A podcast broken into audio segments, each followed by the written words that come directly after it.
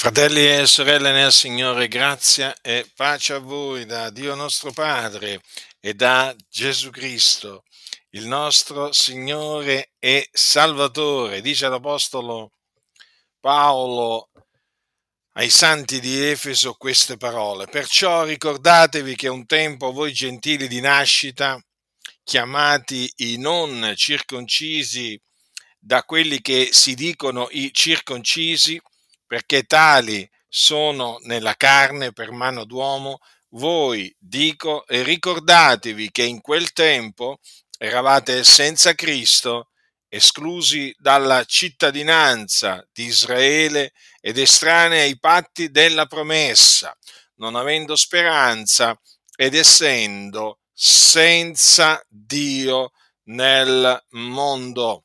Dunque, in quel tempo, quando noi eravamo schiavi del peccato, o come dice l'Apostolo eh, Paolo eh, sempre agli Efesini, immersi nelle nostre concupiscenze carnali, dico in quel tempo noi gentili di nascita, perché noi non siamo ebrei di nascita, ma gentili di nascita, eh, noi eravamo eh, senza Cristo, esclusi dalla cittadinanza di Israele, estranei ai patti della promessa, non avendo speranza ed essendo senza Dio nel mondo. Quindi noi eravamo senza speranza, eravamo gente senza speranza, non avevamo una speranza.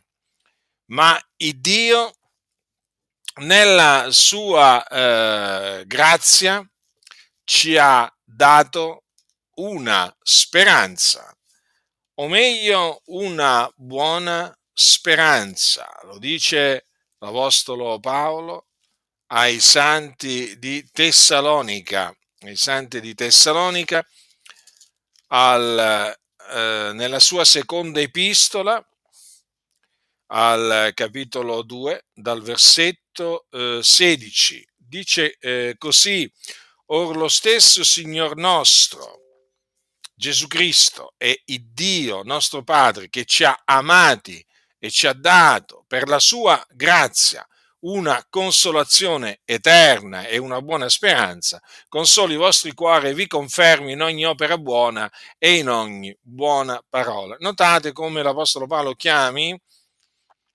la speranza che Dio ci ha dato buona è una buona speranza. Notate anche che il Signore ci ha dato una consolazione eterna eh, per la sua grazia. Allora, per la sua grazia. Ora, la grazia, ricordatevi sempre, fratelli, è l'immeritato favore di Dio. Noi non meritevamo eh, di ottenere una buona speranza, come non meritevamo di ottenere una consolazione eterna, come non meritevamo di ottenere la remissione dei peccati, la salvezza dai peccati, la giustificazione e così via. Allora, noi cosa meritevamo? In quanto schiavi del peccato, in quanto nemici di Dio nella nostra mente e nelle nostre opere malvagie, in quel tempo, quando eravamo schiavi del peccato, cosa meritevamo da Dio? Da Dio che è santo, giusto, buono. Cosa meritevamo? Non meritevamo nulla. Noi meritevamo di andare in perdizione, essendo figliuoli di ira. Essendo dei peccatori, noi meritevamo di andare in perdizione, sì, di andare, una volta morti, eh, in, quel luogo di perdiz- in quel luogo di tormento che si chiama Hades, eh, dove c'è un fuoco non attizzato da mano d'uomo, ma pur sempre fuoco. Noi meritevamo di andare là nei tormenti. Questo meritevamo. Lo meritevamo perché servivamo il peccato. E questo va detto chiaramente. Va detto molto chiaramente, perché la Chiesa spesso ha dimenticato di avere ricevuto tutto per grazia, non per meriti personali. Noi non abbiamo ricevuto quello che abbiamo ricevuto perché eravamo eh, più bravi degli altri o meno cattivi degli altri. No, noi eravamo tutti traviati, ribelli, eravamo tutti insensati eh, ed eravamo tutti figliuoli di ira. Non lo dimenticate mai, per natura noi eravamo figliuoli di ira Lo dice l'Apostolo Paolo, sapete, esistono i figlioli d'ira, eh? Eravamo per natura figlioli d'ira come gli altri. L'ira di Dio era sopra di noi. Sopra di noi non è che c'era la grazia di Dio, c'era l'ira di Dio. L'ira. Perché c'era l'ira sopra di noi? Perché noi eravamo malvagi, eravamo dei nemici di Dio. E dunque dicevo spesso la Chiesa dimentica che tutto quello che ha ricevuto l'ha ricevuto per grazia. Infatti a un certo punto sembra quasi che alcuni cominciano a vantarsi, a vantarsi dei propri meriti, come se, come se il Signore gli avesse dato, diciamo, la vita eterna per i loro meriti. Ma la vita eterna noi l'abbiamo ricevuta non per i nostri meriti, la vita eterna è il dono di Dio in Cristo Gesù nostro Signore. Quando noi ci siamo ravveduti, abbiamo creduto nell'Evangelo della gloria del beato Dio, noi per grazia abbiamo ricevuto anche la vita eterna. E quindi noi oggi ci gloriamo nel Signore di avere ricevuto in Cristo tutto pienamente, ma senza alcun merito da parte nostra, ma esclusivamente per la grazia di Dio, come appunto questa, la, la buona speranza che noi abbiamo, abbiamo, l'abbiamo appunto ricevuta per la sua grazia. Ma vediamola questa speranza, che è la speranza della gloria di Dio. Vediamola questa buona speranza dice l'Apostolo Paolo, perché dobbiamo sapere quale speranza il Signore ci ha chiamati. Dice l'Apostolo Paolo ai Santi di Roma, al capitolo 8, queste parole. Voglio leggere eh, alcuni versetti a partire dal versetto 18 perché io stimo che le sofferenze del tempo presente non siano punto da paragonare con la gloria che ha da essere manifestata a nostro riguardo, poiché la creazione con brama intensa aspetta la manifestazione dei figlioli di Dio, perché la creazione è stata sottoposta alla vanità non di sua propria volontà, ma a cagion di colui che ve l'ha sottoposta, non senza speranza però che la creazione stessa sarà anch'ella liberata dalla servitù della corruzione per entrare nella libertà della gloria dei figlioli di Dio, poiché sappiamo che fino ad ora tutta la creazione geme insieme ed è in travaglio, non solo essa, ma anche noi che abbiamo le primizie dello Spirito, anche noi stessi. Gemiamo in noi medesimi aspettando l'adozione, la redenzione del nostro corpo, poiché noi siamo stati salvati in speranza. Or la speranza di quello che si vede non è speranza. Difatti, quello che uno vede, perché lo spererebbe egli ancora? Ma se speriamo quel che non vediamo, noi l'aspettiamo con pazienza. Dunque noi speriamo quello che non vediamo, e già perché non si può sperare qualcosa che si vede. Noi speriamo quello che non vediamo. E che cos'è che non vediamo? Non vediamo la redenzione del nostro corpo. Ma noi la speriamo e l'aspettiamo con pazienza. Notate bene, noi stiamo aspettando, noi stiamo aspettando la redenzione del nostro corpo. Perché il nostro corpo, fratelli nel Signore, dovete sempre ricordarvi, è un corpo mortale, debole, corruttibile. È un corpo che muore. Quando muore, siccome che è polvere, polvere ritorna. Ma noi aspettiamo la redenzione del nostro corpo, perché appunto questo corpo ha bisogno di essere redento. L'Apostolo Paolo ai Filippi, ai, agli Efesini parla mm, a un certo punto in questi termini. Capitolo 1 dell'epistola di Paolo agli Efesini, mm, dal versetto 13. In lui voi pure, dopo aver udito la parola della verità, l'Evangelo della vostra salvazione, in lui avendo creduto, avendo ricevuto il suggello dello Spirito Santo che era stato promesso, il quale è pegno della nostra eredità fino alla piena redenzione di quelli che Dio si è acquistati all'odi della sua gloria. Allora notate, allora notate fratelli, lo Spirito Santo è pegno della nostra eredità, che naturalmente è per grazia, eh? non è per opere l'eredità, fino alla piena redenzione di quelli che Dio si è, si è acquistati. Allora, il Signore ci ha acquistati e noi stiamo aspettando la piena redenzione. Perché è chiamata piena redenzione? Perché alla redenzione che noi abbiamo ottenuto manca, diciamo così, la redenzione del nostro corpo, ossia noi ancora non vediamo la redenzione del nostro corpo perché vediamo questo corpo disfarsi giorno dopo giorno. Eh? L'uomo, l'uomo, l'uomo esterno, vedete come si sta disfacendo? Stiamo invecchiando tutti quanti, anche tu che hai 20 anni, 22 anni, anche tu stai invecchiando, forse non te ne stai rendendo, non te ne stai rendendo conto, ma ti posso dire che stai invecchiando pure tu.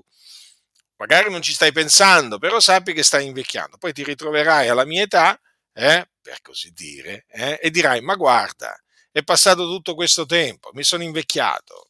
Generalmente quando si è giovani non si pensa all'invecchiamento che si sta passando, L'invecchiamento, ci si pensa all'invecchiamento, diciamo, quando si arriva magari, che ne so, a 50 anni o quando si diventa dei cinquantenni. Però fino a che si è ragazzi, si è giovani, così non si pensa molto al processo dell'invecchiamento, ma tutti noi stiamo invecchiando. Hm? E allora, eh, poi chiaramente l'invecchiamento precede, eh, precede eh, la, la morte in linea generale, attenzione perché poi ci sono anche quelli che muoiono, diciamo, anche da giovani, eh? ricordiamocelo sempre, che non è che, non è che è detto che uno arrivi a 70 o 80, o 80 anni. No, eh, dipende sempre dal Signore la lunghezza dei nostri, dei nostri, dei nostri giorni. Ma comunque il discorso, il discorso qual è? Che quando uno, eh, diciamo, diventa vecchio, diciamo così, è chiaro che sente approssimarsi il giorno eh, della, della, della, morte, della sua, della sua dipartenza. Mm? Allora, questo perché? Perché il nostro corpo, appunto, è un corpo debole, è un corpo mortale. Allora, di questo corpo noi stiamo aspettando cioè noi stiamo aspettando la piena redenzione. Perché? Perché stiamo aspettando la redenzione del nostro corpo. Allora l'anima nostra è salvata, è redenta. Mm? mm? Se morissimo in questo momento, il Signore la salverebbe nel suo regno celeste. Eh? Perché? Perché il Signore ci ha salvati, ci ha dato la vita eterna.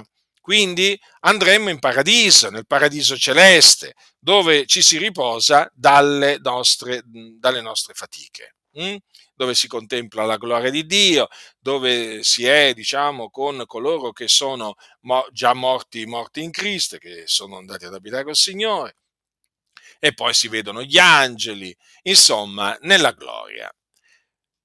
Però una cosa è certa, che il nostro, il nostro corpo, nel momento in cui poi, eh, diciamo, rimane sulla terra, comincia a decomporsi mh, mm, comincia a decomporsi per tornare in polvere.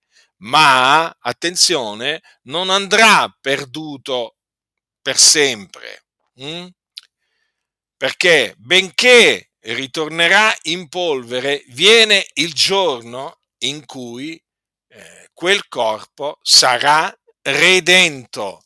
Ecco perché appunto eh, l'Apostolo Paolo parla di ehm, redenzione del nostro corpo. E questa, eh, la redenzione del nostro corpo, Paolo la cita quando parlando ai filippesi dice che il Signore Gesù Cristo trasformerà il corpo della nostra umiliazione rendendolo conforme al corpo della sua gloria in virtù della potenza per la quale egli può anche sottoporsi ogni cosa. Perché? Perché viene il giorno appunto in cui il Signore trasformerà questo corpo di noi viventi, eh? lo trasformerà rendendolo conforme al corpo eh, suo, che è un corpo glorioso. Ma badate bene che il Signore trasformerà, eh, diciamo che questa, eh, diciamo, il Signore, eh, mediante la resurrezione, darà, la resurrezione appunto dei morti in Cristo, darà un corpo glorioso anche a quelli che sono morti eh, in Cristo. Quindi perché dovete considerare questo? La redenzione del nostro corpo avverrà quando Gesù Cristo apparirà dal cielo o discenderà dal cielo. Questa redenzione, eh, questa redenzione riguarda sia noi, perché la scrittura ne parla in questi termini, che saremo rimasti fino alla venuta del Signore, e sia coloro che sono morti in Cristo, perché la redenzione eh, del nostro corpo riguarda tutti i membri i membri della, della, Chiesa. Quindi non solamente coloro che sono ancora vivi eh, quando Gesù eh, diciamo, apparirà, ma anche quelli che sono, eh, che sono morti. Allora l'Apostolo Paolo eh, parla diciamo, eh, del compimento diciamo, di, questa, di questa speranza quando, eh, quando, par- quando parla ai Tessalonicesi quando ai Tessalonicesi parla in questi termini. Ascoltate bene quello che Paolo dice perché proprio questo concerne appunto la speranza della gloria di Dio che noi stiamo aspettando con pazienza come l'hanno aspettata quei credenti, tutti quei credenti che ci hanno preceduto. Dice l'Apostolo Paolo al capitolo 4 di Prima Tessalonicesi, eh, a partire dal versetto 13, Or fratelli, non vogliamo che siate in ignoranza circa quelli che dormono, affinché non siate contristati come gli altri che non hanno speranza. Attenzione, mi vorrei soffermare su questo versetto. Ora l'Apostolo Paolo debutta in questa maniera, eh, in questa parte della sua epistola, perché si accinge a parlare naturalmente di quello che avverrà quando Gesù scenderà dal cielo. Ma vorrei che voi notaste eh, che qui appunto lui si sofferma, eh, diciamo, su Mm, mm, a parlare di coloro che dormono, cioè ossia di coloro che sono morti eh, in Cristo.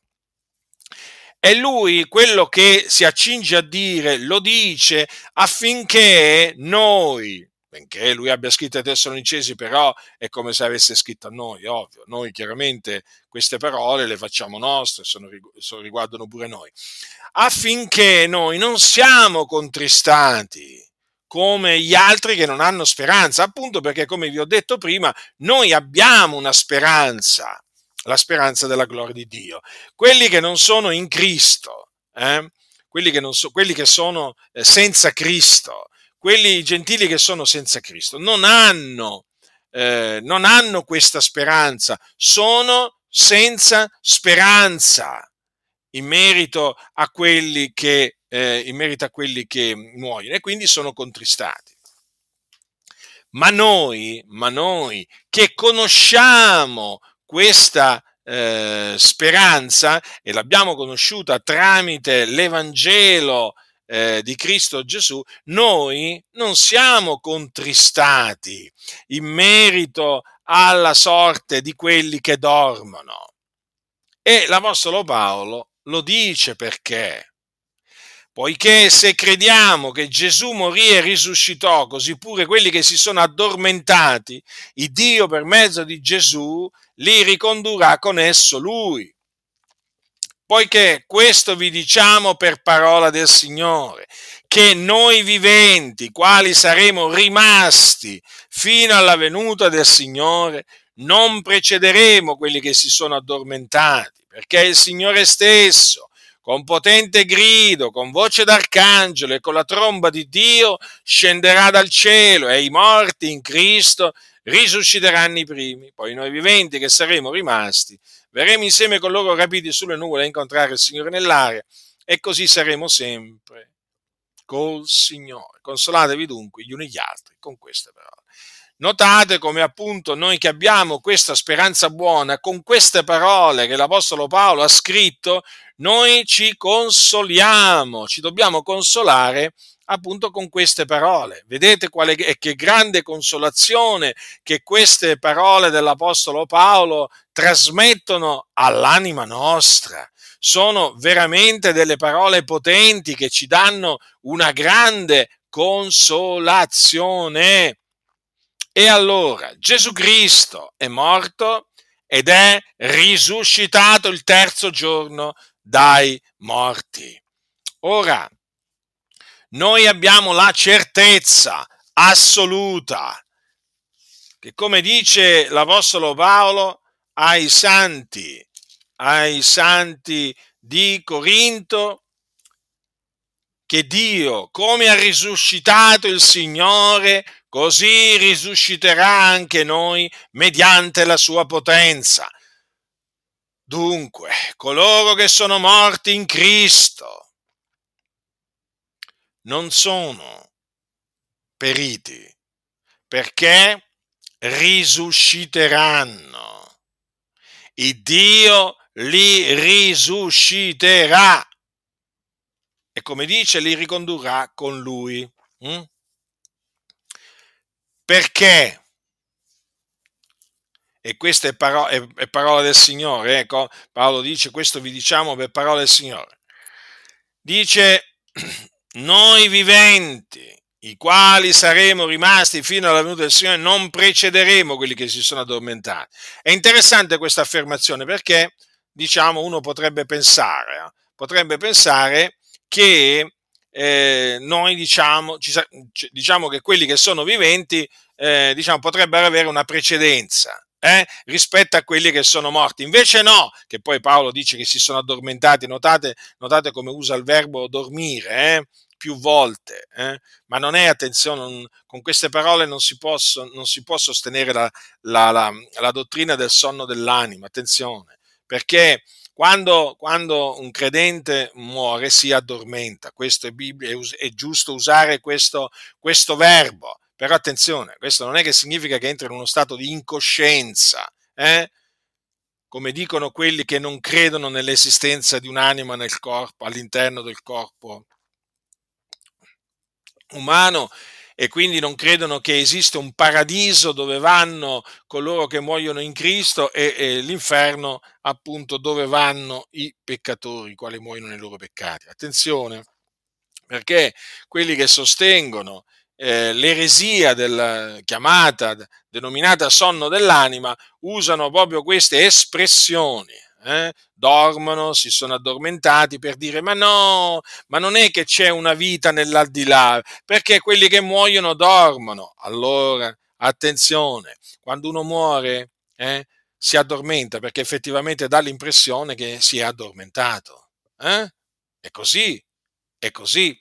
Però non è che diciamo, ha cessato diciamo, di esistere, perché ha, ha un'anima, ha un'anima che continua a vivere. Per quanto riguarda il credente, quell'anima si diparte, va ad abitare con il Signore in cielo, nella gloria. Mm? Quindi cercate di capire, studiatevi di intendere nella maniera corretta eh, ehm, il verbo addormentarsi eh, e dormire. E allora, noi viventi, cioè ossia noi, mm, diciamo, noi che rimarremo eh, fino alla venuta del Signore, che saremo rimasti fino alla venuta del Signore, eh, non precederemo quelli che si sono addormentati. E Paolo lo spiega, perché il Signore stesso, con potente grido, con voce d'arcangelo e con la tromba di Dio, scenderà dal cielo e i morti in Cristo risusciteranno i primi. Quindi vedete, quando Gesù Cristo scenderà dal cielo, i morti in Cristo risusciteranno i primi. Mm? I primi.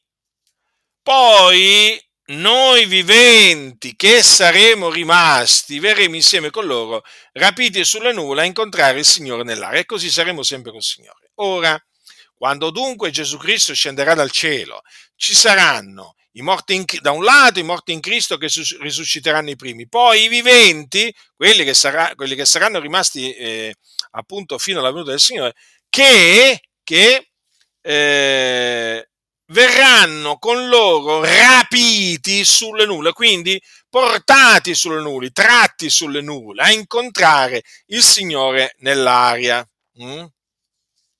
E allora, bendice l'apostolo, l'apostolo, Paolo ai santi di Corinto al, nel capitolo 15, quando appunto dopo aver ricordato loro l'Evangelo, eh, mh, confuta coloro che nella chiesa di Corinto dicevano che non v'è risurrezione dei morti, dico bene ha detto l'Apostolo Paolo eh, quando dice, quando dice, andiamo a leggerlo dal capitolo 15 di Primo Corinzi, quando dice non tutti morremo, ma tutti saremo mutati in un batter eh, saremo dati in un momento, in un batter d'occhio, al suono dell'ultima tromba. Poiché la tromba suonerà, i morti risusciteranno incorruttibili e noi saremo mutati. Dunque, quando Gesù scenderà dal cielo, i morti in Cristo risusciteranno incorruttibili. Mm? E anche, eh, anche coloro che non, anche coloro che saranno trovati viventi eh, ehm, saranno mutati. Perché dice Paolo, non tutti morremo, ma tutti saremo mutati. Quindi c'è un mutamento, eh, un mutamento che subiranno tutti, tutti.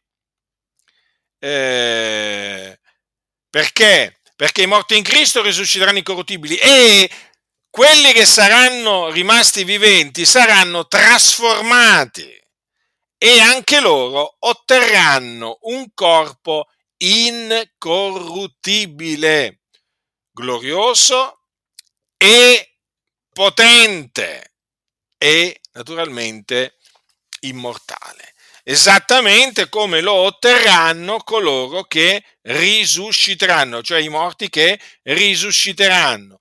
Perché dice Paolo, bisogna che questo corruttibile rivesta incorruttibilità e che questo mortale rivesta immortalità. Vedete dunque che in quel giorno noi otterremo un corpo immortale. Ecco perché appunto in quel giorno si compirà la redenzione del nostro corpo. In quel giorno appunto noi vedremo eh, quello che abbiamo aspettato. Eh sì, lo vedremo, lo vedremo con i nostri occhi. È qualcosa di meraviglioso. Guardate, fratelli nel Signore, della speranza della gloria di Dio bisogna che la Chiesa parli.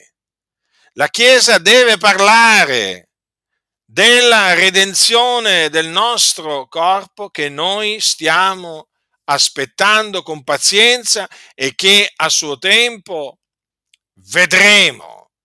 Perché con queste, mm, mm, diciamo, parlando, diciamo, eh, di ciò, la Chiesa viene consolata. Noi abbiamo bisogno, fratelli del Signore, di consolarci gli uni gli altri con queste parole, con queste parole che l'Apostolo Paolo, vedete, ha scritto ai santi di Tessalonica.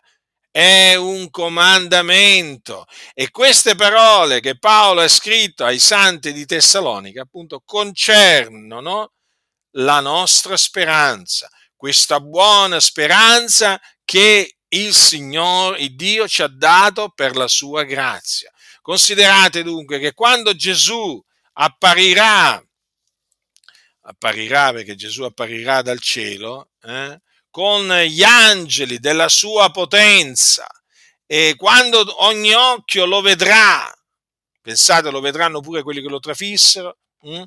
lo vedranno venire sulle nuvole del cielo con gran potenza e gloria. Bene, in quel giorno glorioso e tremendo, cosa avverrà?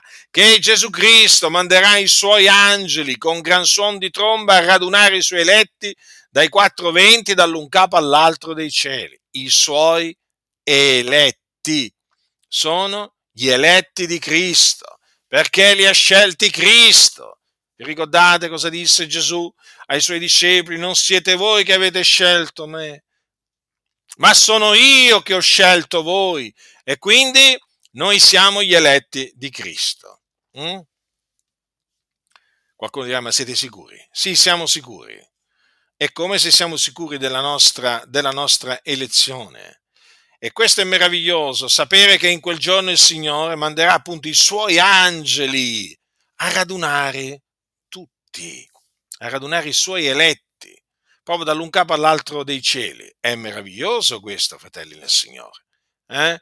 Dai 420, quindi ci saranno eletti del Signore eh, proprio ai quattro canti della terra, eh, sulla, sulla faccia della terra. È meraviglioso questo, sapere quello che avverrà in quel giorno. E appunto, come dice Paolo, non tutti morremo, ma tutti saremo mutati. Eh? Tutti saremo mutati e otterremo appunto per la potenza di Dio eh, un corpo simile al corpo del nostro Signore Gesù Cristo, cioè un corpo glorioso. Ecco perché vi dicevo prima che noi abbiamo conosciuto questa speranza per mezzo dell'Evangelo, per mezzo dell'Evangelo, lo dice, lo dice Paolo ai santi di Colosse questo. Ascoltate che cosa dice Paolo ai santi di Colosse. Dice così, noi rendiamo grazie a Dio, Padre del, del, Signore nostro Gesù Cristo, nelle continue preghiere che facciamo per voi, avendo udito parlare della vostra fede in Cristo Gesù e dell'amore che avete per tutti i santi, a motivo della speranza che vi è riposta nei cieli, speranza che avete da tempo conosciuto mediante la predicazione della verità del Vangelo, che è pervenuto sino a voi, come sta portando frutto e crescendo in tutto il mondo nel modo che fa pure tra voi dal giorno che udiste e conosceste la grazia di Dio in verità, secondo quello che avete imparato da Epafra, il nostro caro compagno di servizio, che è fedele ministro di Cristo per voi e che ci ha anche fatto conoscere il vostro amore nello Spirito. Dunque i santi, eh, quelli di Colosse, avevano conosciuto appunto eh, questa buona speranza in che maniera? Mediante la predicazione della verità del Vangelo. Eh sì, ecco in che maniera appunto si viene a conoscere questa buona speranza, mediante la predicazione del Vangelo. Ma perché? Perché l'Evangelo è la buona novella che Gesù è il Cristo, che è morto per i nostri peccati, secondo le scritture, che fu seppellito, che risuscitò dai morti il terzo giorno, secondo le scritture, e che apparve ai testimoni che erano stati innanzi scelti da Dio. Come potete vedere nell'Evangelo è presente la resurrezione di Cristo Gesù.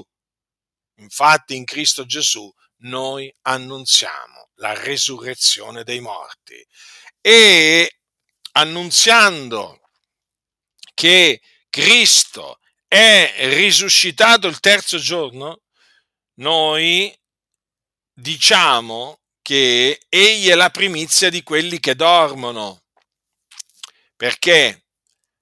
Perché lui è il primo ad essere stato risuscitato dai morti. Come, come dice al primato, perché dice che egli è il primogenito dai morti, eh, Paolo ai Colossesi. Allora, Cristo è il primo uomo che è risuscitato con un corpo glorioso, un corpo che non muore più, che non è più soggetto alla morte.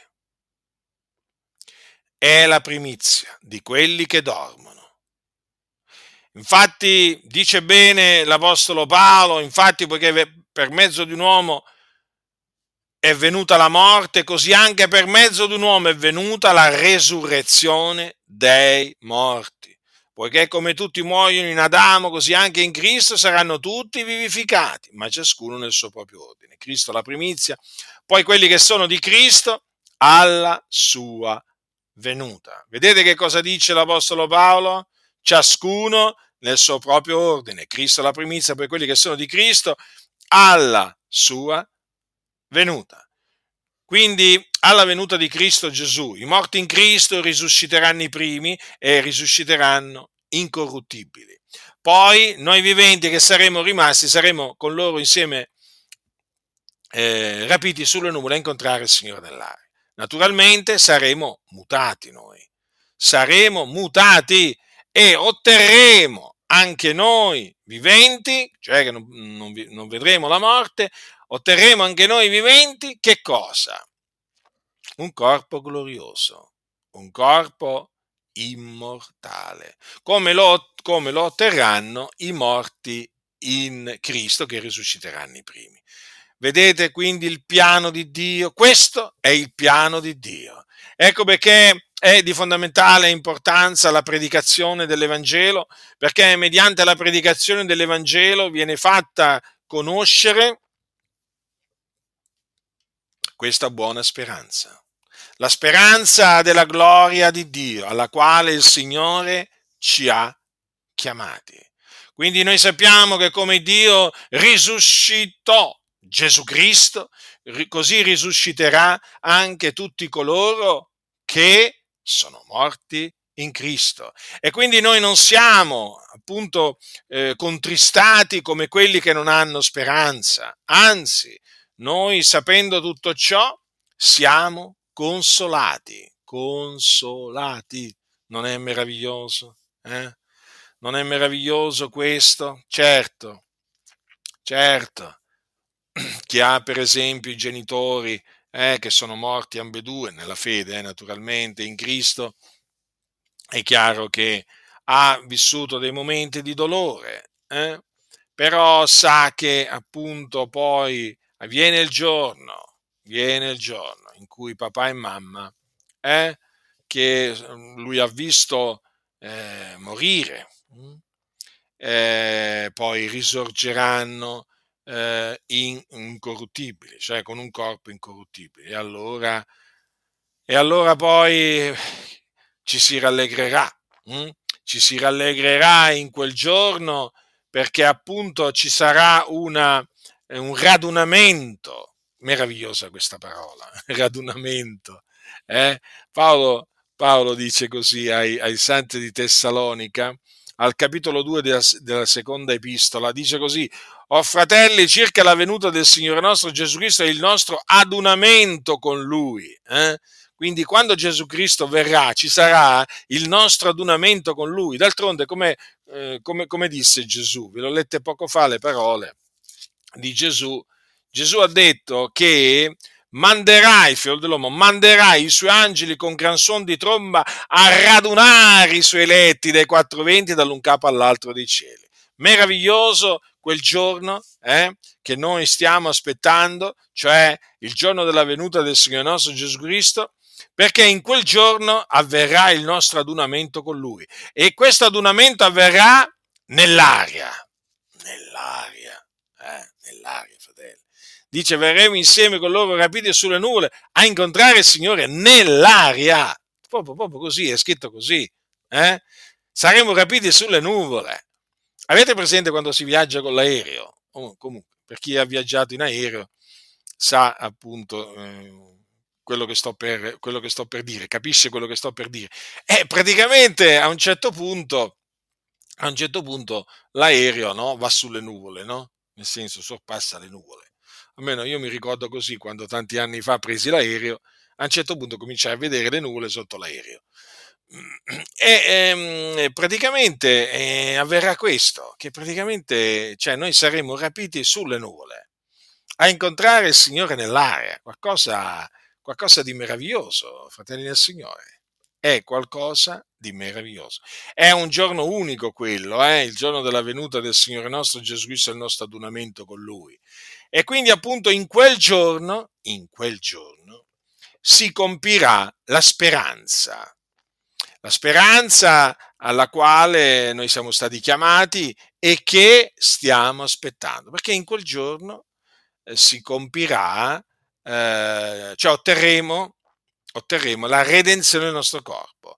In quel giorno avverrà la piena redenzione, la nostra piena redenzione.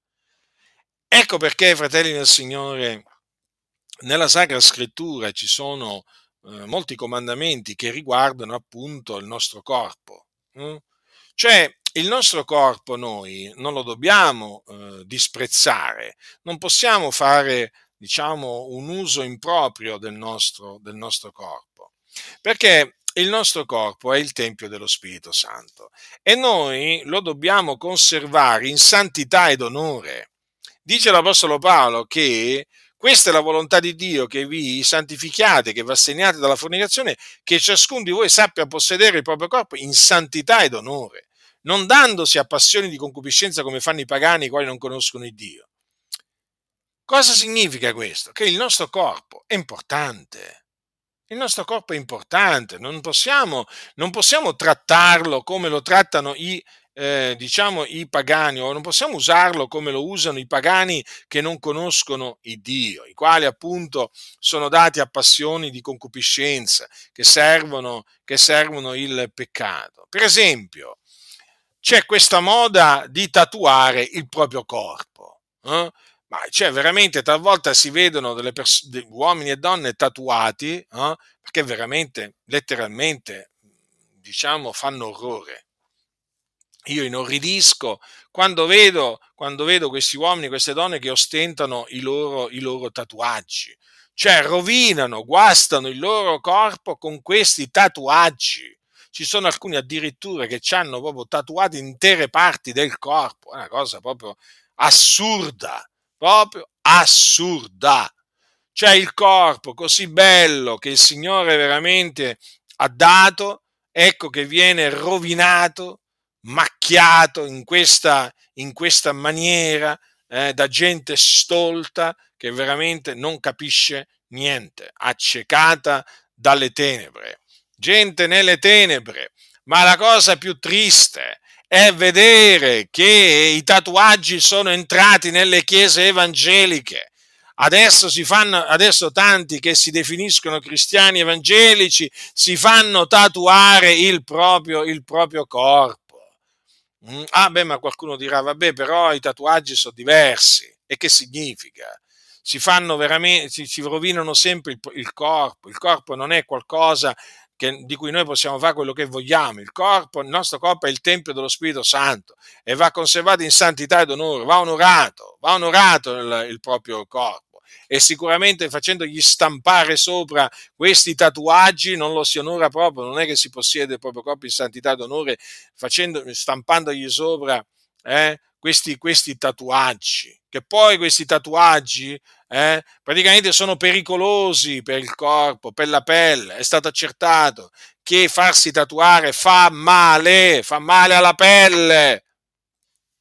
Ma vedete, ci sono chiese che si vogliono conformare al mondo e allora eh, si sono inventati eh, i tatuaggi cristiani. Eh? C'è chi si fa tatuare la croce, eh, c'è chi si fa tatuare eh, un'immagine di Gesù, c'è chi si fa tatuare un versetto della Bibbia, c'è chi si fa tatuare la Bibbia e così via. È una vergogna, è una vergogna. Fuggite, fuggite i tatuaggi cristiani, eh? perché sono veramente qualcosa che la Sacra Scrittura vieta.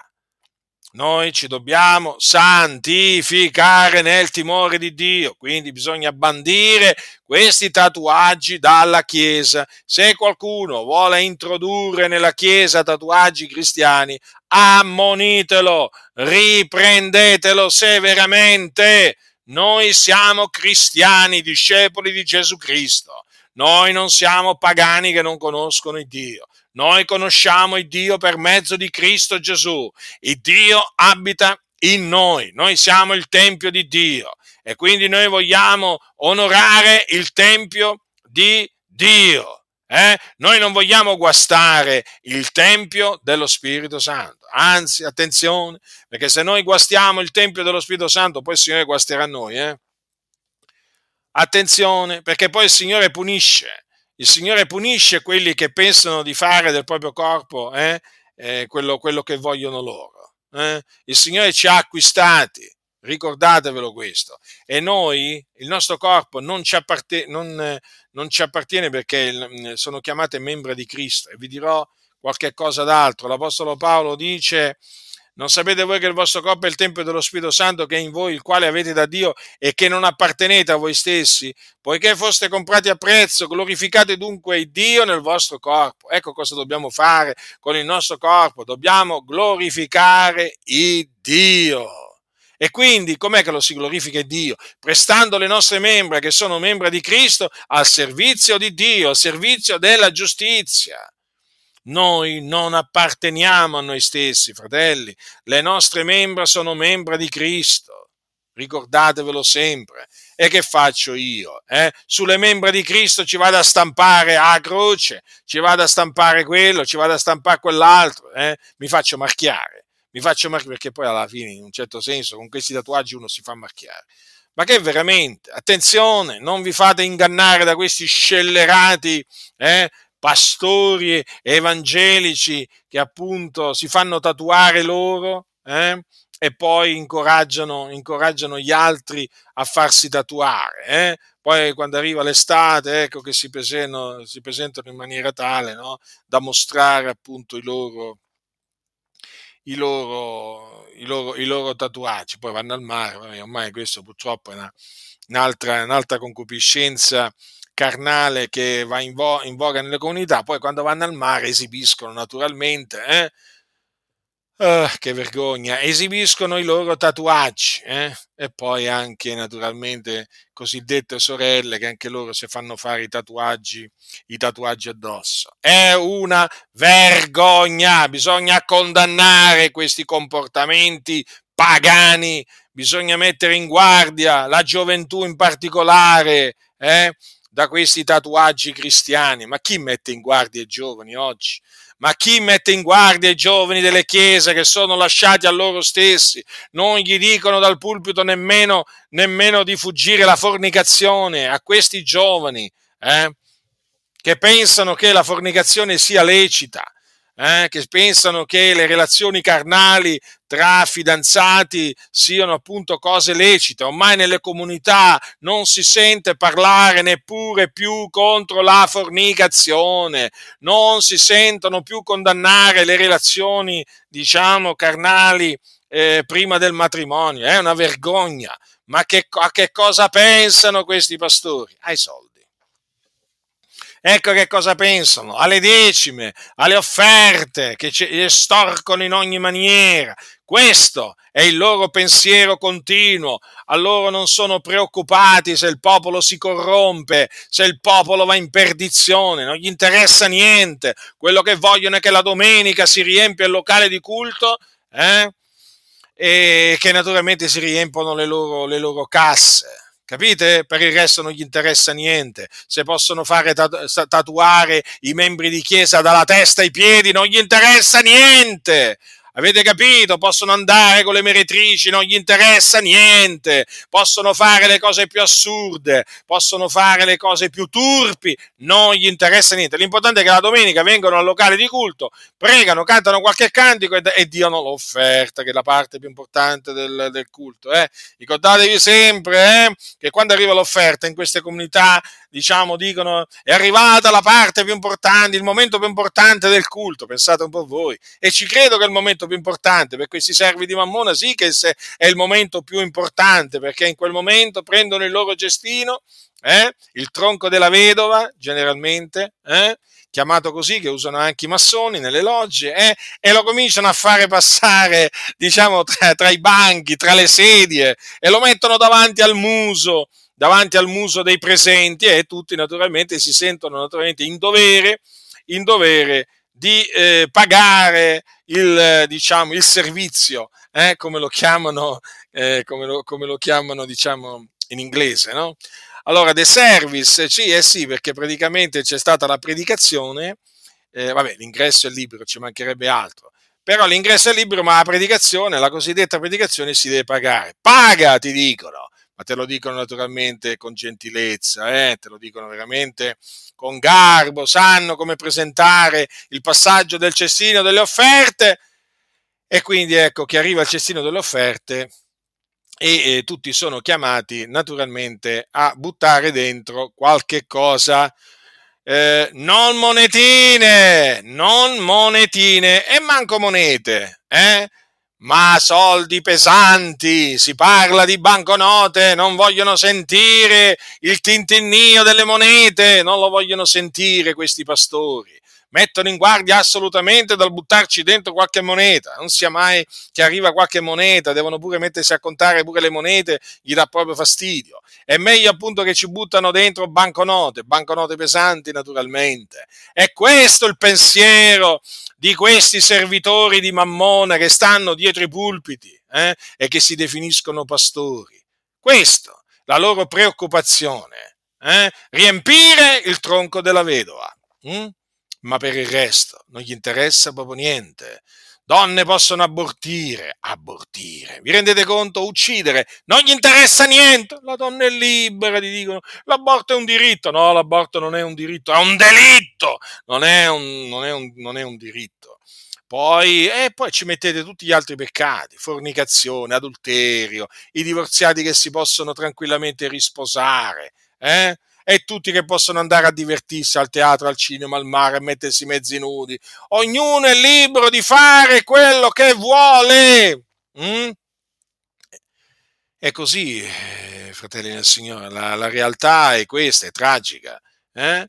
E quindi l'importante, l'importante è che appunto buttano qualcosa dentro il tronco della vedova, dentro il cestino dell'offerta praticamente, e per il resto poi, cioè, eh, una volta che sono fuori dal locale di culto facciano quello che vogliono e quindi poi ci vediamo domenica prossima se il Signore non torna prima, ti dicono poi, capito?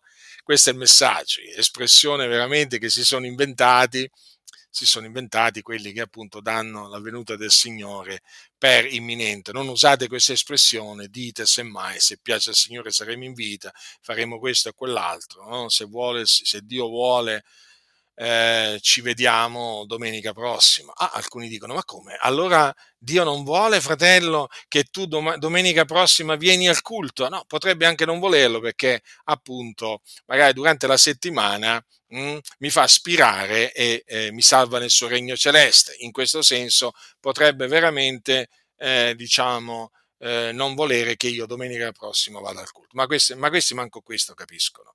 Manco questo capiscono, è una vergogna. Qui veramente i guardiani di Israele sono tutti ciechi, cani muti, incapaci da abbagliare, non hanno intelligenza, non capiscono nulla. Parlare con costoro veramente è un problema, è un problema perché non capiscono niente perché a quest'oro gli interessano solo i soldi. Vi stavo dicendo appunto invece che il nostro corpo lo dobbiamo possedere in santità ed onore. Quindi badiamo a santificarci nell'attendere appunto la venuta del Signore Gesù Cristo. Noi aspettiamo quello, quello che non vediamo, hm? l'aspettiamo con pazienza, ma nell'attesa viviamo, studiamoci di vivere una vita eh, degna del Signore, eh? perché dice l'Apostolo Paolo, dice così, aspetta, diciamo, dice così, allora, la grazia di Dio salutare per tutti gli uomini apparsa e ci ammaestra a rinunciare all'impietà, alle mondane concupiscenze, per vivere in questo mondo temperatamente, giustamente e piamente, aspettando la beata speranza e l'apparizione della gloria del nostro grande Dio e Salvatore Cristo Gesù, il quale ha dato se stesso per noi affinché di riscattarci da ogni iniquità e di purificarsi un popolo suo proprio, zelante nelle opere buone. Quindi studiamoci di vivere una vita temperata, giusta, pia, studiamoci di essere zelanti nelle opere buone, studiamoci appunto di rinunziare all'impietà e alle mondane concupiscenze nell'attesa del ritorno del Signore. Noi siamo il popolo di Dio, noi siamo, eh, che cosa? Lo dice, sapete cosa dice? Sapete come ci chiama? Come ci chiama Pietro? Pietro dice così, voi siete una generazione eletta, un real sacerdozio, una gente santa, un popolo che Dio si è acquistato, affinché proclamiate le virtù di colui che vi ha chiamati dalle tenebre alla sua meravigliosa luce. Allora, notate, qui siamo una, genera- una, una gente santa noi, una gente santa, siamo la proprietà particolare del Signore, avete capito? Noi siamo proprietà del Signore, quindi badiamo a noi stessi e viviamo, conduciamoci in maniera degna di Dio, aspettando quello che non vediamo, ossia l'adozione, la redenzione del nostro corpo, ossia la piena redenzione eh, che il Signore ci ha promesso. La grazia del Signore nostro Gesù Cristo sia con tutti coloro che lo amano con purità incorrotta.